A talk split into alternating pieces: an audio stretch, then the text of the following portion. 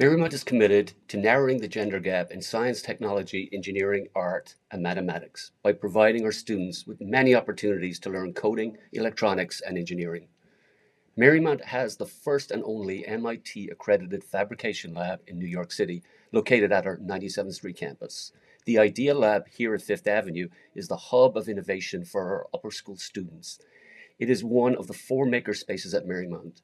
At Marymount, students engage in physical computing, microcontrollers, laser cutters, and 3D printers independently. They dream it, design it, and then make it.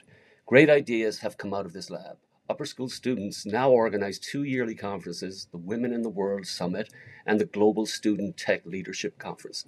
The Idea Lab and Tinkering Space is where Marymount students learn creativity, imagination, innovation, and entrepreneurship.